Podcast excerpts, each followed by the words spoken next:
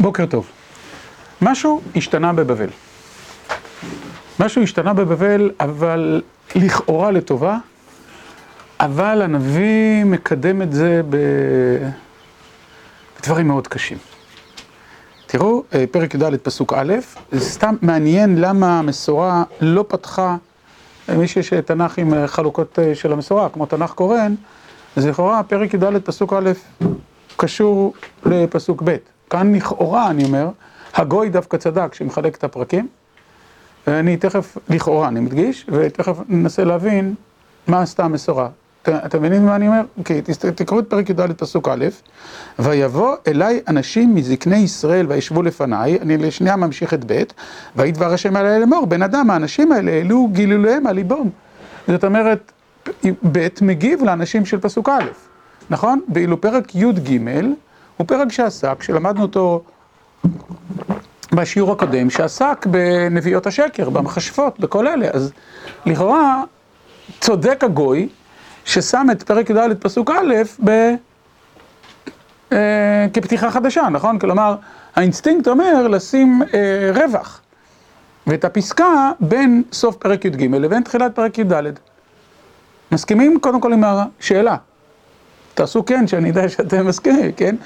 אה, אה, של, כנראה, אני לא יודע כמובן, כי המסורה רק מדברת דרך ההחלטות שלה, היא לא כותבת לנו את הנימוקים. אנחנו צריכים לשער מתוך החלוקה של המסורה, למה היא עשתה ככה. אני יכול לשער, אבל כל השערה האחרת היא טובה לא פחות משלי.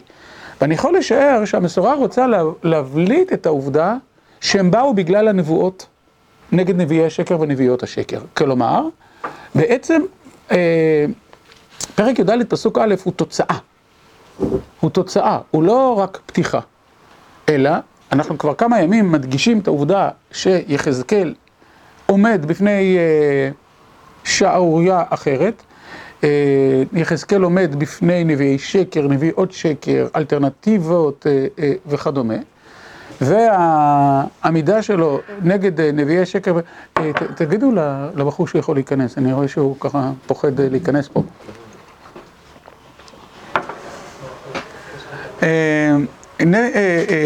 נגד נביאי שקר ונביאות שקר, ויחזקאל כנראה הצליח לפחות לטפטף את העובדה שמי שעומד מולו זה נביאי ונביאות שקר. ולכן, סוף סוף לכאורה מתחיל לזוז משהו, וזקני ישראל נוטשים את נביאי שקר, ובאים לשבת לפני יחזקאל. אם זה ככה, אז זה אומר שמשהו מטפטף. אני בכלל רוצה לומר משהו, אני אומר את זה הרבה פעמים בישיבה, בהקשרים אחרים, בהקשרים של דיונים בין אנשים וכדומה. הרבה פעמים אתה מגיע לאיזשהו דיאלוג, לאיזשהו דיון, לאיזושהי מחלוקת קשה, ובדרך כלל אי אפשר לשנה, אין כזה דבר. נדיר מאוד שצד אחד משכנע את הצד השני. נדיר, נדיר, נדיר מאוד. ורבי יהודה הלוי בספר כוזרי מאוד מסביר גם למה. מסביר למה, ואני חושב שההסבר הוא מאוד פשוט. טענת ריהל, ממש בפתיחה של ספר הכוזרי, היא שכל עמדה, כל עמדה בנויה על אקסיומות. ועל אקסיומות אי אפשר להתווכח. אתה לא יכול להתווכח על אקסיומות, אתה יכול להתווכח על מסקנות, אבל יש נקודות הנחה, למשל, האם אפשר להתווכח על השאלה, האם, אני יודע מה, ארץ ישראל שייכת לעם ישראל או לא שייכת לעם ישראל? זה לא, הוויכוח הוא לכאורה לא משכנע, כן, כן, אני אגיד כן, אתה תגיד לא, אני אגיד כן, אתם מכירים את ה... יש שיר של שולי רנד על, על, על המשורר, כן, על חנוך לוין, אני חושב שזה הכוונה, כן? הוא אומר כן, אני אומר לא, הוא אומר כן, אני אומר לא, לא, ו, ותבדקו, תבדקו בחוויות שלכם ובניסיון החיים שלכם, כמה פעמים נתקלתם בתופעה שמישהו משכנע מישהו, בוויכוח. מישהו אומר, וואלה, אתה צודק. נדיר מאוד. א', אינטלקטואלית, ב', כמובן שאתה מוסיף לזה את הגאווה, את הרצון לנצח, את, ה... את כל המידות השליליות, אז העובדה שרציונלית, כל מחשבה בנויה על אקסיומות פלוס האגו, כל מה שנמצא מסביב, אז הרבה פעמים מבצרת את האדם בעמדתו. אבל אל תתבלבלו, בדרך כלל יש שלב ב', ואחרי הוויכוח הגדול, העצום וכדומה, הולכים הביתה, ומה ששמעת מחלחל. גם מה שאמרת מחלחל. כן? כלומר, ואז פתאום ככה, זה, ואתה הרבה פעמים מוצא אה, שלב ב'. אני רוצה לתת שתי דוגמאות, נניח חסידות ומתנגדות. היה שלב א' שאף אחד לא הקשיב לשני, שלא הסכימו בכלל להיפגש, שזה, ודברים מאוד קשים, מאוד מאוד קשים, נאמרו בעיקר מהעולם המתנגדי, כלפי העולם החסידי ומהעולם המשכילי על שניהם, כי תמיד שניים רבים, השלישי זוכה, זה לא רק אה, בגן, אלא זה, זה נכון גם זה. אבל היה אחר כך שלב ב', ופתאום המסנגדות האזינה לטענות החסידיות, והיום בכלל לא ברור, גם בעולם המתנגדי יש היום גם ניגונים, וגם בעולם המתנגדי יש רבה, וגם אה, כל מיני אה, דברים, כמובן זה לא זהה, אבל היה חלחול, וגם העולם החסידי הוצל, ממש הוצל על ידי המתנגדות. אני חושב שהמתנגדות הצילה את העולם החסידי, והיא מה שמאפשרת לנו להיות חסידים, להיות קשורים בעניין, כי היא הציג, הצילה את העולם החסידי מללכת לכל הרוחות. דוגמה נוספת, פחות מוכרת, זה תנועת המוסר. אני לא יודע כמה אתם יודעים שתנועת המוסר, כאשר היא אה, התחילה להיות בעולם, שוב, של הישיבות, היא נתקלה במלחמת עולם נגדה. במלחמת עולם נגדה. יש אה, אה, אה, ספר של הרב דוב כץ, חמישה כרכים, שנקרא אה, אה, תנועת המוסר. יש גם בישיבה, מאוד מאוד מרתק. אבל יש גם כרך שישי, שקשה מאוד להשיג אותו. כי הרבה... והכרך השישי הוא פולמוס המוסר. כלומר, בחמשת הכרכים של תנועת המוסר, אז הוא מתאר כמה, אה, את העקרונות של תנועת המוסר, כמה זה, את היסודות, את ה... כמובן גדולי תנועת המוסר, בסול מסלנטר, אה, ועוד כהנה וכהנה. אבל, אה, בכרך השישי הוא מתאר איך, איזה מלחמות עולם היו בישיבות. לא מלחמות עולם של, של כתיבות אה, פוסטים בפייסבוק. מלחמות עולם במובן הזה של זריקת רהיטים, זריקת ראשי ישיבה, סטנדרים, כל מי שנתקרב אפילו לתנועת המוסר. וברור גם למה, ברור גם למה. עולם הישיבות הליטאי הרגיש שתנועת המוסר יוצר אתוס חדש. יש אתוס של למדן, שהוא הדבר החשוב ביותר, ועליו בנויה הישיבה, ופתאום באים אלה מתנועת המוסר ואומרים, מה פתאום, זה בכלל למדנות, זה לא הנושא, הנושא הוא מידות, הנושא הוא אה, אה, זה, ואז אה, זאת סכנה קיומית, סכנה קיומית לכל הדרך שלך. ולכן היה מלחמת עולם בדור הראשון בין תנועת המוס... ב... ב... כנגד תנועת המוסר, והם היו צריכים לרדת למחתרת ולהיות בשוליים, וכל מה שרק יכול להיות. אוקיי, ובדור השני מה קרה? בדור השני הגיעה תנועת המוסר לכל עולם הישיבות הליטאי. הרבה יותר מעודנת, הרבה פחות אה, קשיחה, הרבה פחות אה, זה, אבל היא הגיעה. היא הגיעה, וגם כמובן תנועת המוסר נעשתה למדנית. והיום אתה לא יכול אפילו להבחין בין תנועת המוסר לבין עולם הישיבות. הם, הם ממש תנועה אחת. אה, אני נותן ככה הקדמה ארוכה, כי לדעתי זה מה שקרה פה בפרק י"ד פסוק א'. כלומר, כל עוד יחזקאל דיבר כנגד נביאי השקר וכנגד נביאות השקר, וכל מה שלמדנו בשיעור הקודם, זה היה אה, מבצר. ותחושה מאוד מאוד קשה. אבל אה, זה מחלחל, הולכים הביתה. שואלים אולי הוא כן צודק, ואולי משהו בדבריו, אולי כדאי להקשיב, ואולי זה, זה קורה לכל אחד מאיתנו, גם כמדבר, מה שהוא אומר מחלחל, וגם כשומע, תעקבו אחרי עצמכם, אחרי ויכוחים נוקבים שני, שניהלתם, האם נשארתם בדעתכם הכעסנית? לפעמים כן. או האם, וואלה, פתאום אתה בונה תפיסת עולם יותר עשירה, יותר מורכבת, אה, כתוצאה מהעובדה ש, ששמעת משהו. ולדעתי זה מה שהמסורה אומרת. ההגעה שלהם לא נבעה, לא, זה נכון שהיית יכול להגיד שפרק י"ד פסוק א' הוא פתיחה לנבואה הבאה. אבל זה, המסורה מדגישה בחלוקת הפסקאות הזאת שלה, שזה תוצאה. למה אני כל כך הערכתי בזה? א', כי זה חשוב, אבל ב', עוד פעם ועוד פעם להטמיע בישיבה את ההכרה שאנחנו לא לומדים לפי חלוקת הפרקים. אנחנו לומדים לפי חלוקת המסורה הקדושה. זו נקודה מאוד בסיסית.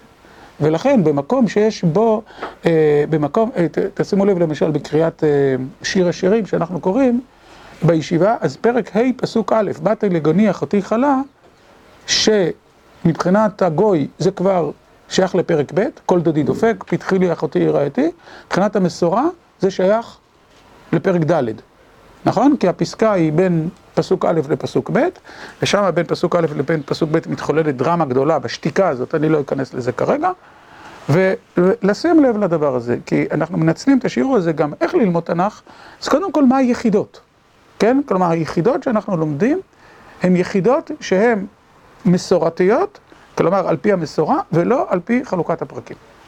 לכן אני הרבה פעמים לא מבין, אני אומר בבתי כנסת, בעיקר ספרדיים, שקוראים שיר השירים לפי פרקים, זה, אני לא מבין אותם, ממש לא מבין אותם, זה, זה, זה, זה גם לא נכון, לא מבחינת תוכנית ולא מבחינה זה, לא, לא, לא מבין את זה, ולכן בישיבה קוראים שיר השירים לפי פסקאות. כן, תשימו לב את החלוקות בין הקוראים השונים של שיר השירים, הם, זה לא, לא לפי חלוקת הפרקים, אלא לפי המסורה. אוקיי. לכאורה הייתי מצפה שאם כבר באו, מה, שלא, מה תהיה תנועת היד של יחזקאל? מה תהיה השליחות האלוקית של יחזקאל? כזאת, סוף סוף. התחלתם לבוא. ואילו מה שאנחנו פוגשים זה נבואה מאוד קשה נגד אלה שבאו. אז אבא נלמד את הנבואה ונשאל למה. אוקיי, פרק י"ד פסוק אה, אה, אה, ב' ויהי דבר אדוני אלי לאמור. בן אדם, האנשים האלה העלו גילוליהם על ליבם, ומכשול עוונם נתנו נוח פניהם, הידרוש יידרש להם? לכן דבר אותם ואמרת עליהם, כה אמר אדוני אלוהים, איש איש מבית ישראל, אשר יעלה את גילוליו אל ליבו ומכשול עוונה ישים נוכח פניו, ובא אל הנביא, אני אדוני נעניתי לו? בא ברוב גילוליו, למען תפוס את בית ישראל בליבם, אשר נזורו מעלי בגילוליהם כולם. לכן אמור אל בית ישראל, כה אמר אדוני אלוהים, שובו והשיבו מעל גילוליכם, ומעל כל תועבותיכם, השיבו פניכם. כי איש איש מבית ישראל ומהגר אשר יגור בישראל וינזר מאחריי, ויעל גילוליו וליבו, ומכשול עוונו ישים נוכח פניו, ובא אל הנביא לדרוש לו בי, אני אדוני נענה לו בי? ונתתי פניי באיש ההוא, ואשימותיהו לאות ולמשלים, והכרתיו מתוך עמי, וידעתם כי אני אדוני. האם להפסיק פה?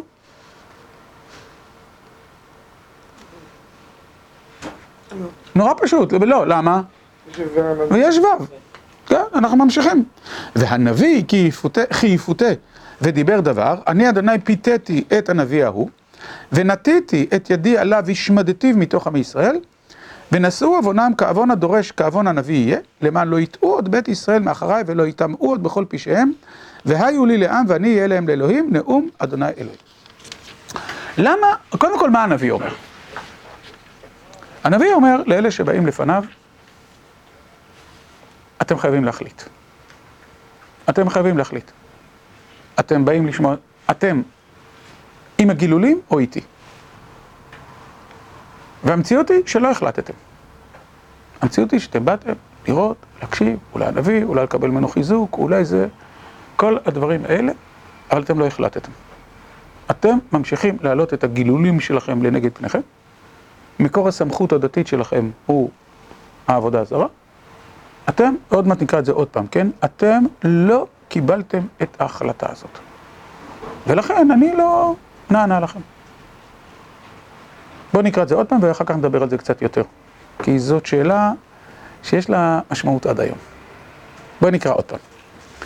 ויהי דבר השם אליי לאמור, בן אדם, האנשים האלה העלו גילוליהם על ליבם, כלומר הם ממשיכים להיות דבקים במקור הסמכות האלילי הגילולי, ומכשול עוונם נתנו נוכח, נוכח פניהם. כלומר, הם ממשיכים להיכשל באותו חטא, באותו עוון. הידרוש יידרש להם? עכשיו, התשובה יכולה להיות, כן. בוא נתחיל בעבודות האהבה. התשובה של הקדוש ברוך הוא שולח את יחזקאל להגיד? לא. זה לא הולך ככה. לכן דבר אותם ואמרת עליהם, כה אמר אדוני אלוהים. איש איש מבית ישראל, אשר יעלה את גילוליו אל ליבו, ומכשול עוונו ישים נוכח פניו, ובא אל הנביא, אני השם נעניתי לו? הפרשנים קוראים את זה בסימן שאלה, כן? אני השם נענה לו? בא ברוב גילוליו. למען תפוס את בית ישראל בליבם אשר נזרו מעלי בגילוליהם כולם. שוב, הפרשנים חלוקים מה הפסוק הזה אומר, אבל יכול להיות שהקדוש ברוך הוא אומר ליחזקאל, יש התפקיד, זאת אומרת, התפקיד שלך הוא לא לתת עצס וטובות לעם ישראל. התפקיד שלך הוא לתפוס את בני ישראל בליבם. ואם הם אטומים, אם עוד לא נפתח השער שתתפוס אותם בליבם, אם הם באים לפניך, תנסו לצייר את זה מבחינה דמיונית, יושבים האנשים מסביב ליחזקאל, אבל באים עם ה... איך לקרוא לזה? אה, אה, אלילפון בכיס, כן? כלומר, אה, לא, אל תבינו שאני עכשיו אומר שסמארטפון זה עבודה זרה, זה נכון, אבל לא עכשיו אני אומר את זה. אני מתכוון להגיד, באים עם איזשהו... כלומר, יושבים עם אלילים מול מול יחזקאל, ואז הקדוש ברוך הוא אומר לו, לא. תגיד להם, נתק מכה. לכן, אמור אל בית ישראל, כה אמר אדוני אלוהים, שובו והשיבו מעל גילוליכם, ומעל כל תועבותיכם, השיבו פניכם. כי איש איש מבית ישראל ומהגר אשר יגור בישראל, וינזר מאחריי, ויעל גילוליו אל ליבו ומכשול עוונו ישים נוכח פניו, ובא אל הנביא לדרוש לו? לדרוש לו בי? אני אדוני נענה לו בי? שוב, אני קורא לפי חלק מהפרשנים. אני אענה לו? מה פתאום? ונתתי פניי באיש ההוא. והשימותי הוא לאות ולמשלים. כלומר, להפך, אני, העובדה שאני זורק אתכם, היא תהפך לאות ולמשל, לא ככה באים אל ריבונו של עולם. והכרתיו מתוך עמי, וידעתם כי אני אדוני. והנביא כי יפותה ודיבר דבר, אני אדוני פיתיתי את הנביא ההוא, ונטיתי את ידי עליו, והשמדתיו מתוך עמי ישראל. ונשאו עוונם כעוון הדורש כעוון הנביא, כלומר, הטענות הן גם נגד נביא השקר, וגם נגד זה שבא לדרוש אותו, למען לא יטעו עוד בית ישראל מאחריי, ולא יטמאו עוד בכל פשעיהם, והיו לי לעם, ואני אהיה להם לאלוהים, נאום אדוני אלוהים. כלומר, הקדוש ברוך הוא נענה למי שנאמן לברית. היו לי לעם, ואני אהיה להם לאלוהים. אם הם לא נאמנים בברית, אל, אל תענה להם, אל תיפתח להם. אה, זה, זה נבואה מדהימה. מה מעסיק אותי? כמובן שאני לומד נבואה כזאת. האם אפשר להגיד, זאת עמדת היהדות. זאת עמדת הקדוש ברוך הוא, זאת עמדת הנבואה. שצריך להחליט. וכל עוד אתה לא מחליט ולא עושה את ההכרעה הזאת, כן או לא, לא תקבל מענה מהנביא. אם אני מחפש נביא שמאוד מאוד מאוד אה, הולך בכיוון הזה, מי הוא אבי הנביאים כמעט, שהולך בכיוון הזה? אליהו. אליהו. אין ספק. אליהו בהר הכרמל, במעמד הר הכרמל, ניצב בפני עם ישראל ואומר להם, עד מתי אתם פוסחים על שתי הסעיפים? אם השם הוא האלוקים לכו אחריו, ואם הבעל הוא האלוהים, להפך, כן, אם השם הוא האלוקים לכו אחריו, ואם הבעל הוא האלוהים, לכו אחריו. כן? כלומר, תחליטו. תחליטו. זה הדבר שאתם, ואם אתם לא מחליטים, אז אה, לא. ואז נעשה האירוע הגדול, ושוחטים את נביאי הבעל, וכל הסיפור הזה שקורה בנחל קישון. כלומר, אפשר להגיד שיחזקאל ממשיך פה מסורת נבואית. דעקה שלכאורה, בדיוק מול אליהו, מי נוקט במדיניות הפוכה? ממש מול אליהו? אלישע. ולכאורה, זאת המשמעות של החלפת אליהו באלישע. והמדיניות הנבואית שאלישע נשלח היא מדיניות של אה, לאחוז את, וכן לשמור קשר את, עם מי שניתן. והוא מייעץ למלך ישראל, הפושע והחוטא, וכן הלאה, כן? כלומר, ואז זה כמובן מלא שאלות, אבל זה יותר לשאר תנ"ך. אני מעלה את השאלה הזאת כאן, האם, האם יש כזה דבר מחלוקת בנביאים? אני אסביר את השאלה. כאשר אנחנו מדברים על התורה שבעל פה, המשנה הראשונה מתחילה במחלוקת, נכון? ממתי קוראים את שמע בערבית? משעה שהכהנים נכנסים לאכול בתרומתה, עד סוף השמורה הראשונה דברי רב אליעזר, רבן גמליאל אומר עד עלות השחר, וחכמים אומרים עד חצות שלוש דעות כבר במשנה הראשונה. לא זו בלבד שהתורה שבעל פה, מההתחלה, תופעת המחלוקת כמעט קיימת על כל מילה שיש בה, אלא שבניגוד להרבה מקומות, שתורה שבעל פה, שאומרים, טוב, אם יש מחלוקת, צריך להכריע, כמעט הייתי אומר, התורה שבעל פה רוצה לשמר את המחלוקת. כל הזמן אומר את זה ככה בבדיחות הדעת. אם לא היו מחלוקות, לא היה לי פרנסה. על מה יש שיעור כללי? מה היינו לומדים? כל מה שאנחנו לומדים זה מחלוקת אחת גדולה, פנומן המחלוקת. זה, זה באמת דבר מדהים בתורה שבעל פה. וכפי שחכמים כותבים, בדרך כלל זו לא תאונה. זה לא תאונה. אלא, עכשיו אנחנו לומדים עם שער האגדה את דברי המהר"ל, ש... אבל הריטב"א כותבת, רבים מהראשונים כותבים, אני אצטט את חז"ל, אלו ואלו דברי אלוקים חיים. גמרא בג' עמוד ב' במסכת חגיגה. האם יש כזה דבר בנבואה? שאלה ענקית. כי מצד אחד, איך אפשר להגיד כזה דבר בנבואה, שיש מחלוקת במדיניות נבואית? למה קשה מאוד להגיד כזה דבר? זה מהשם? אפשר להגיד שזה תלוי זמן? או, זה אפשרות ביניים, שנייה, כן? הבעיה היא שאליהו ואלישע זה באותו זמן. אבל יש את הגמרא שאומרת מרועה אחד ניתנו על המחלוקת. נכון!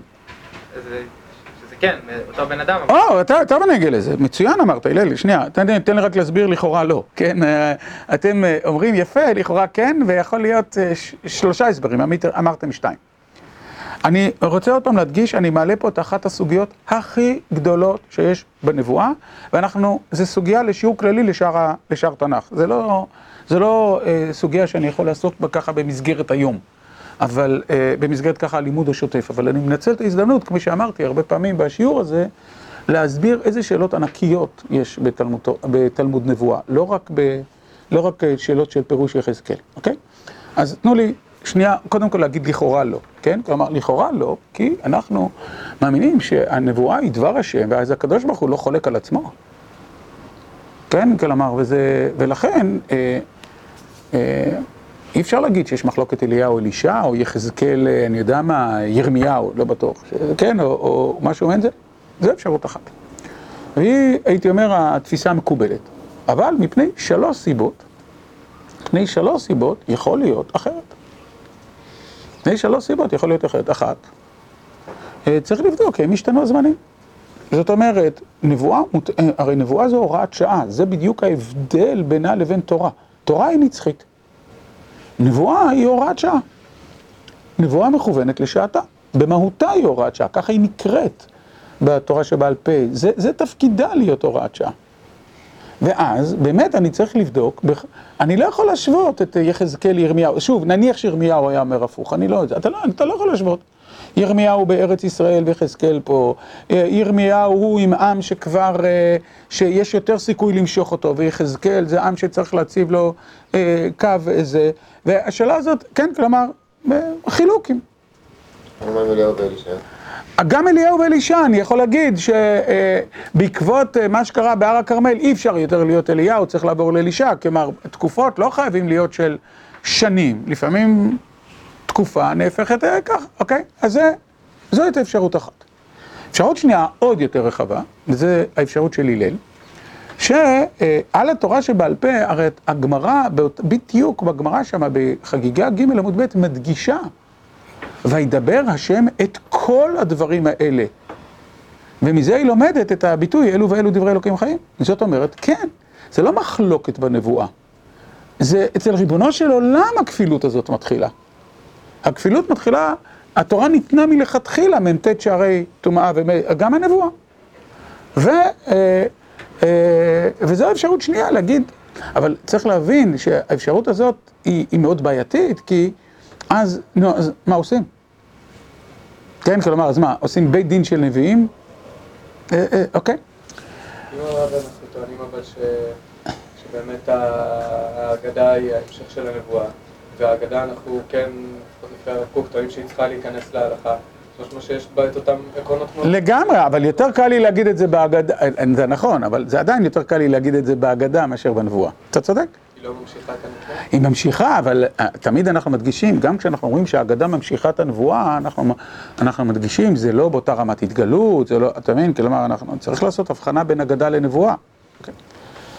אפשרות שלישית, שהיא תהיה עוד יותר אה, מתיישבת היטב עם התנ"ך, אבל, אבל זה, זה לטעון, הרי, ב, ב, שוב, אני אומר את זה בקיצור נמרץ, הרי התורה עצמה מדגישה, יש נבואת משה רבנו ויש נבואת כל שאר הנביאים. למדנו את זה עם שיעור ב' השבוע, עם, אה, ככה ברמז, בחכם עדיף מנביא. יש נבואת משה רבנו שהיא פה אל פה אדבר בו ומראה ולא בחידות. מה שהרב כותב בחכם עדיף מנביא, אספקלריה המהירה. ויש נבואת שאר הנביאים, שהתורה אומרת, איך שאר הנביאים רואים? בחלום אדבר בו, נכון? כלומר, הם, הם, הם חולמים חלום, הם רואים תמונה וזה, והם צריכים לפרש אותו, אותה. ואז יוצא שהקדוש ברוך הוא, אם אנחנו מסבירים ככה, נותן מנדט עצום לנביאים. לאן אתם לוקחים את דבר השם? כמו, דומה למה שאמרת עכשיו. זאת אומרת, אליהו ואלישע נמצאים באותו מקום, כמעט הייתי אומר, רואים את אותה תמונה, והקדוש ברוך הוא אומר להם, בדיוק כמו בתורה שבעל פה. כמו שיש ניצחוני בניי בתורה שבעל פה, יש ניצחוני, נקרא לזה ניצחוני בניי בנבואה. לא בדיוק אותו דבר, אבל באותו כיוון. הקדוש ברוך הוא פתח את הפתח. ואז יוצא שכשיחזקאל אומר את הנבואה הזאת, זה הפרשנות שלו לחזון שהוא ראה. האם יכול להיות שנביא אחר היה רואה את החזון שהוא... אני שוב, אני אצייר את זה בצורה מאוד ילדותית, בסדר? בצורה מאוד מאוד ילדותית. נניח ששני נביאים היו רואים בנקודה הזאת תמונה, חלום, חזון, שבו הקדוש ברוך הוא, שוב, הכל כביכול, כביכול, כביכול, כביכול, עושה ככה. עכשיו, את התמונה הזאת אפשר לפרש לשני כיוונים. כיוון אחד של יחזקאל, כן? כלומר, אפשר להגיד ככה, נכון? וכיוון שני אפשר להגיד אה, ככה רך, תמשוך אותם, לא, כן? כלומר, שזה, לראות ככה את המשיכה אה, בדבר הזה, וזה תלוי בנביא. והקדוש ברוך הוא אומר, לפי איך שאתה תפרש, זה מה שיהיה. זה המשמעות של נבואה. הקדוש ברוך הוא, כמו שהוא נותן בתורה, ש... הרי בתורה אנחנו מוצאים את זה בהלכה. הקדוש ברוך הוא נתן לנו את היכולת לקבוע את ההלכה. האם יכול להיות שהקדוש ברוך הוא נתן לנביא את הכוח לקבוע את הנבואה? במסגרת, שוב, כמו שבתורה זה במסגרת, גם בהלכה זה, בנב... גם בנבואה זה במסגרת, זאת שאלה ענקית. וכפי שאמרתי, זאת שאלה של מבוא לנבואה.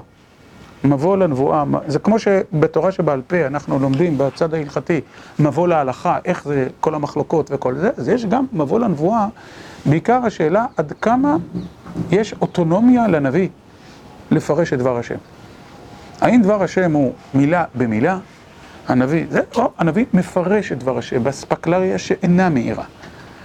זה, כפי שאמרתי, אני מעלה את השאלות. אני לא רוצה, אה, זה באמת שאלה שצריך עכשיו לעבור, נבואה אחר נבואה. עכשיו, למה זה מעסיק אותי מאוד, השאלה הזאת? כי אם אני אומר שזה דבר השם תמיד, או, סליחה, אם אני אומר שזה דבר השם, אז זה בהחלט מאוד מאוד משמעותי במידה מסוימת עד היום. במידה מסוימת עד היום. של אמירה, חבר'ה, יהדות זה לא לבוא לבקר בהיכלו. תחליטו, אתם בפנים או בחוץ? אם אני אומר, קודם כל, יכול להיות שיש שינויי זמנים, ועל אחת כמה וכמה שהקדוש ברוך הוא מאפשר יותר מאפשרות אחת, שיחזקאל הלך אליה, אליהו הלך אליה, אבל אלישע הלך אליה, זה פותח המון שערים גם היום. פותח המון שערים היום. וזאת שאלה שכל העולם, אני, אני רוצה עוד פעם להסביר שכולנו מתלבטים בה. כל מי שעוסק בסוג של מגע, דיאלוג, אנחנו עברנו לתל אביב, אנחנו יחזקאלים, אליהו, או אנחנו אלישי. אני עכשיו מדגיש, קודם כל, האם בכלל מותר לשאול שאלה כזאת? כי אתה אומר שיש מחלוקת בנביאים. האם יש כזה דבר? אוקיי? יכול להיות שאת השאלה אסור לשאול, כי, כי, כי היא מהווה כפירה בנבואה. כי נבואה זה דבר השם. אם מותר לשאול את השאלה, אז יאללה, נשאל את השאלה. אבל קודם כל, אני, אני, אותי מעניין בשיעור תנ"ך, האם מותר לשאול את השאלה? כן? כלומר, מהי תפיסת הנבואה שלך? אני רק אומר את זה בקיצור נמרץ. מי שאחת המחלוקות המרתקות בתחום הזה, זה באמת מחלוקת המלבים והאברבנאל בהקדמה לירמיהו. זה חומר חובה, אז לכן אני טיפה מעריך בזה. יש עוד זמן? מה מה השעה? אה? אוקיי. זו, אז אני אנצל את ההזדמנות. זו מחלוקת אה, בין, אה, אה, בין אה, ירמיהו, סליחה, בין המלבים לאברבנאל, למרות שיש פער של מאות שנים ביניהם, אה, בהקדמה לירמיהו. אברבנאל כדרכו עושה הקדמה לירמיהו.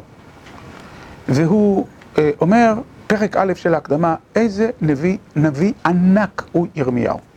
איזה נביא ענק הוא ירמיהו, ו, ורעיונותיו וכדומה. אבל פרק ב' של ההקדמה אומר, מצד שני, הנביא ירמיהו מאוד לקוי בענייני סגנון. השפה שלו מאוד לא... יש המון קרי וכתיב בירמיהו. אה, דבר שנובע משיבושי שפה, ואברבנאל גם מסביר למה. אברבנאל מסביר שהנביא ירמיהו נאמר עליו בטרם עצורך בבטן ידעתיך, כלומר הוא התחיל להיות נביא בגיל מאוד מאוד צעיר, לא הלך לאקדמיה ללשון, לא למד במכללת הרצוג אה, אה, להיות נביא, להיות מורה, אז השפה, אז הוא לא למד לשון בגלל זה, ובגלל זה הלשון שלו לקויה. זה אברבנאל. המלבים, בהקדמה שלו לירמיהו, וואו וואו וואו, מה שהוא כותב על אברבנאל, הוא תן, אבל נדבר ברמה העקרונית, שלוש טענות. שלוש טענות. שתיים לא מעניינות אותנו בשיעור הזה, השלישית מאוד. א', הוא טוען שאין יותר קריא וכתיב בירמיהו מנביאים אחרים. סתם, זו שאלה עובדתית. כלומר, תספרו כמה קריא וכתיב יש בירמיהו, או לפחות, יכול להיות שיש אחד יותר, לא משנה, אבל זה לא סדרי גודל. אז קודם כל, כל התזה שלך באברבנאל, טוען המלבים, בכלל, על מה היא בנויה? עובדתית היא לא פועלת. טענה שנייה, גם אם היה יותר קריא וכתיב בירמיהו, קריא וכתיב לא מעיד על שיבושי לשון, זה מעיד על שיבושי מסירה, או לא, לא, לא דווקא שיבושי, זה מביא, על מסורות מסירה של דברי הנביא, אבל זה לא, זה לא אומר שום דבר על היכולת הלשונית של זה. אוקיי, שתי הטענות האלה זה לא, כרגע לא קשורות לענייננו. אבל הטענה השלישית של המלבים, שהיא ממש מהות העניין שאנחנו עוסקים בו, אומר המלבים, הנביא מקדש, מקבל מהקדוש ברוך הוא את נבואתו מילה במילה. אז יוצא שלמי נתת ציון בלשון? אברבנאל? לריבונו של עולם? אני אומר את זה קצת בצורה חריפה כדי להסביר את הטיעון. ברור איפה שהאברבנאל בכלל לא מסכים עם המלבים. ומדבר על כך שהנביא הוא זה שבוחר את השפה? עכשיו, מהרגע שאתה אומר שהנביא הוא זה שבוחר את השפה, מרגע זה והלאה, זה אומר שהנביא גם בוחר את התכנים. כי השאלה באיזה מילה אני משתתף, משתמש, היא עצמה כבר המון תוכן, נכון? כלומר, האם אני אה, אה, אקרא, סתם לצורך העניין, אה, אני אגיד, אנחנו חבורה קטנה, או אנחנו שיעור התנ"ך של ישיבת עמית אורות שאול. זה לכאורה בחירה במילים, אבל אתם מבינים שזה נותן משמעות אחרת לכל מה שאנחנו עושים. כי מילים הם, תמיד אני אומר את זה בכל מיני הרצאות שלי בזה, למשל, אני אומר לציבור, אין לי מושג מה עמדתכם הפוליטית. זה גם לא מעניין אותי. זאת אומרת, זה מעניין אותי, אבל זה לא, לא, זה, אבל אני יכול, אני מבקש מכם להגיד מילה אחת ואני אדע מה עמדתכם הפוליטית. והיא, איך אתם קוראים להתנתקות? עקירה, גירוש, שיבת אחים הביתה, נסיגה חד צדדית, זה, כל אחד, נכון? באיזה מילה שהוא בוחר לדבר, לקרוא לאותה, לאותו אירוע, יש לה משמעות תוכנית. באיזה מילה אתה בוחר? זה... האם, או דוגמה גם כן מאוד ידועה, הילד של השני מופרע ושלי שובב. למרות שאנחנו מדברים בדיוק על אותה תופעה, נכון? וכן הלאה. זאת אומרת שאברבנאל ודאי הבין שהנביא הוא חלק מנבואתו. לא רק מקבל דבר השם מילה במילה. ואז זה באמת סוגיה ענקית. סוגיה ענקית, בכל מקרה לענייננו, ברמה הראשונית שאנחנו לומדים, רק נאסוף את השיעור, תשובת הקדוש ברוך הוא כפי שיחזקאל מביא אותה, או כפי שהיא נאמרת ליחזקאל, אל תשתף פעולה עם מי שלא הכריע אם הוא בפנים או בחוץ. לא נענים למי שבא עם גילולים לפני השם. אם אתם פוסחים על שתי סעיפים. אם החלטתם שאתם בפנים, אז הנבואה תקדם אתכם לאט לאט, זה לא כתוב, אני, אני מוסיף את זה. אבל ההכרעה חייבת להיות. וכרגע, נכון, אני חוזר להקדמה של החבורה היום. נכון שמשהו קצת זז בבבל, נכון שהם כבר, אולי הנביא צודק, נכון, כל הדברים האלה נכונים, אבל אין מצב שבו, אין מצב שבו אה, אה, יהיה אה, היענות למי שלא הכריע אם היא בפנים או בחוץ, למי שבא עם האלילים ועם הגילולים לשבת לפני הנביא ולשמוע מה יש לו לומר. זה לא ככה. טוב, בעזרת השם נראה בהמשך לאן זה יתפתח. נשכח.